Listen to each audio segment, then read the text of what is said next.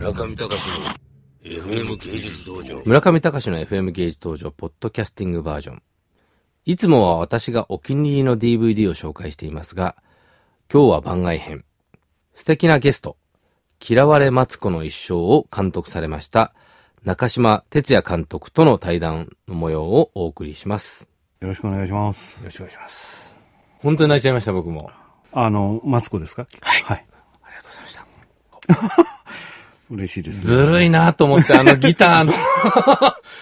今日でもあの映画を見て、非常に恐ろしくなってですね。緊張してます。いえいえ。完璧主義者なんだなっていうのがもう、画面の隅々からこう、あの、襲ってきてですね。結構でもこの、前の下妻物語も僕ちょっと ディーブイディー で見てたんですけど、ね、にばいさんばいぐらいの物量っていうか。そうなんですよね。すごいですね、今回。貧乏症というか。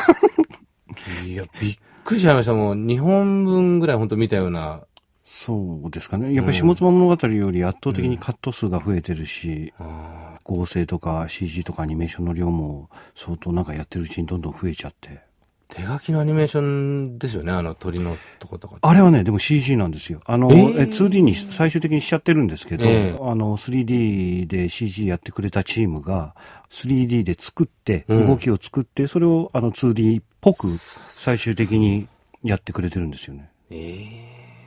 ー、画面の作り方とかっていうのは結構やっぱり シーエム っていうか シーエフ 業界のノウハウっていうのがやっぱふんだんに盛り込まれてるんですか？そうですね。もうほとんどコマーシャルでやってる時って全く映画だからっていうことで方法は変えずにやってますから、うんえ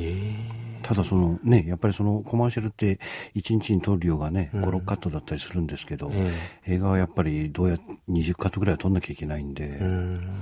それをやっぱり手抜かないでコマーシャルみたいなっていうんで な, なるべくやろうと思っちゃうんですよ。だからほとんど今回もまあ下妻の時もそうだったんですけど、うん、今回もほとんど寝れなかったですよね。えー朝から朝までみたいな。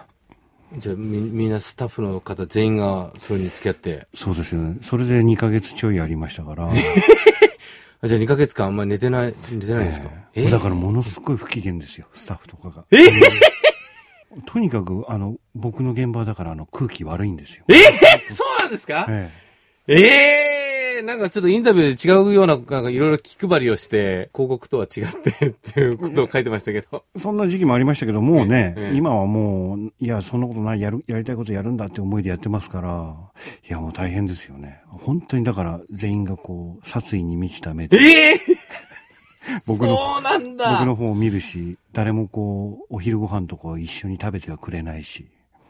それ被害妄想とかではなく、いやそんなことないですよね。本当にあのよくほらあなんて言うんでしょうね、撮影現場の雰囲気とか空気がちゃんと映画に映るよっていう人いるじゃないですか。だからこう現場は和やかに明るくやっとかないとダメだよとかいうことは言いますけど、うん、もうそんなのが映ったら僕の映画はもうダメですね。だから下妻物語の時も相当辛くてシーンとした現場だったし、今回なんかはもう本当にひどかったですけどね。ひどかった。ひどかったんです。そんな監督さん初めて会いました、私。でもその現場のなんか、うん、やっぱり大変さっていうのも確実にその、お客さんが見るもののクオリティが良ければいいっていう思いだけでやってますから、あの、もちろんそれはあの、映画を面白くするための努力なんですけどね。うん、ただやっぱりスタッフにどうも僕の単純なわがままにこう思えるみたいで。ああ、じゃあ、共有、その情報っていうかそういう認識を共有し、あんまりしてないんですか、じゃあ、その監督さんの。そうですね。はいあとすぐ気が変わるんですよ。絵コンテなんか書いてきっちり準備して、えー、打ち合わせしてるくせにやっぱり現場でパッと見て良くないって思う時あるじゃないですか、うん、ただちょっとなんか全然良くないから考え方変えようとか急に言っちゃったりすると段取りが全部変わっちゃったりするのでやっぱり怒りますよね。そんなことが何回も続くとスタッフは。えー、そうなんですか。えー、もともと集団で物作ったりするのそんな好きじゃないんですよ。あのあの、もうこんな言い方するとあれなんですけど。ちょっと、取り尽くしまわない。だからものすごく辛いんですよね。映画を作るっていう作業ってほら、集団作業じゃないですか。すごい多いんじゃないですか、今回は。ね、多いんですけど、本当は一人でポツンといるのが大好きで。えー、あ、じゃあ脚本書かれてたりするときは一番好きとか、ね、とか、に、さんにんでやっぱり編集してたりとか、あのそういうのは大好きなんですけど、編集はでも本当すごいフリークスな感じですよね、ええ、編集とかで照明とかも結構すごく感じるんですけど、ええ、あれも編集とかでいろいろ変えたりしてるんですか？編集で変えませんね。照明に関してはもうやっぱり撮影現場ですね。あ、じゃあ大変そうですね。大変ですね、えー、全部やっぱり人工的に作っていこうっていう感じでやってますからね。オープンで昼間とかでもやっぱり全部ライティングしますから、照明部大変ですよね。夜のシーンでも本当あの下妻の時もそうでしたけど、すっごい綺麗ですね。ありがとうございます。いやもう僕もその詳しくはないですけど、本当にそこがやっぱ日本映画っぽくないっていうか、うん、しっかりこう物が見えるっていうか、えー、透明度のある夜になってるんで日本っぽくないなと思っていつも作業量としてはだからやっぱり大変になるんですよね。あのライトの量も増えますし、結構いろいろやってみて、あ違うから最初からやり直そうとか言って夜中のにじにね最初からやり直そうとか言われたら誰だって怒りますよね。怒ってもやってもらうんですか？ええ、や, やってくれるんですか皆さん？まあなんとか、ええ、やっぱじゃあ中島監督のなんか右腕の方でうまくこう現場をナビゲーションしてくださる方が何人かいらっしゃるとかうん、どうなんですかねでも人間なんか面白いもんで、やっぱり苦労は苦労でなんかちょっとこう苦労が好きになっちゃうっていうんですかね。さすがですですねすごい。でももうあの役者さんもめちゃくちゃ熱演してましたし、えー、あの僕ちょっと失礼ですけど永谷美紀さんこんなに綺麗に見えたっていうか、アニメっぽいっていうかね、えー、決めカットが多いじゃないですか、えー、こうこう斜めっていう あ, あんなに綺麗な顔顔っていうかシャドウがものすごい綺麗に映ってたりして、えーびっくりしたんで、それはじゃあ殺伐とした空気の中で だ, だからこそできる俳優さんだって嫌なわけですよ。ビチッとねライティング決めたところにここで決めてって、いやでもかねやっぱり感情を盛り上げなきゃいけないんで、そんなきちっとあって、いやいやもうとにかくこの位置でちゃんとこう顔決めてもらわないと困るからって言ったら、アニメじゃないんだからみたいな感じになりますよねもうそれは中谷さんって怒りますよっていう、そういう感じですね。おこ怒ってたんですか？じゃあ結構結構怒ってましたよね。やっぱりそういう演出って、やっぱりこう、役者、役者さんってこう、うん、ほら、感情とか、はい、あとこ、この時の気持ちでっていう話をこう詰めてっていうことだけど、やっぱ僕、形とかを結構気にするタイプなんで、ちょっともうちょっと肩をこうやってとかなんとかって、こう、決めで言っちゃったりするのは、やっぱりその、俳優さんやりづらいんですよね。俳句の先生の、これもすごかったですよね、これ。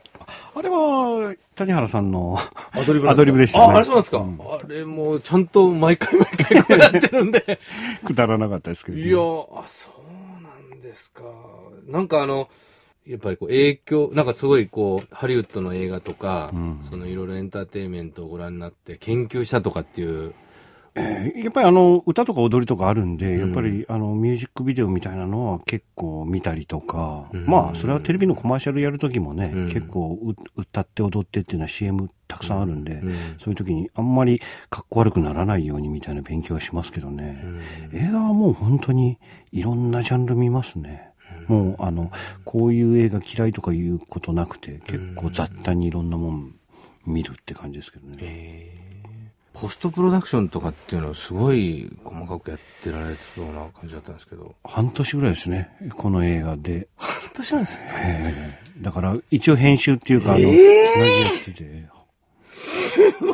ですね。ちょっとした特撮映画ですよね。ええーずっと詰めてやってるんですよ。いや、まあ結局半年あっても、ほらスタッフって半年あると動かないんですよ。最初のに、さんかげつはね。えー、ま, まだまだ余裕あるなんつって、えー、だからまあそれでもあのさんびゃくカット以上合成カットがあったんで、えー、やっぱりこう全部こう表にして、ほらこんだけやんなきゃいけないんだろうねっつって、だからねっつって尻叩いてなんとかやってもらいましたけど、まあ、うん、ほとんど最後のにかげつぐらいはやっぱりほとんどやっぱりそのポストプロダクションも徹夜みたいな感じでしたね、えー、僕も最後映画ずっと見てて、ちょうどなんかあるシーンからチャーリーとチョコレート工場とか見てて、ああいうこうポストプロダクションもすごそうだけど、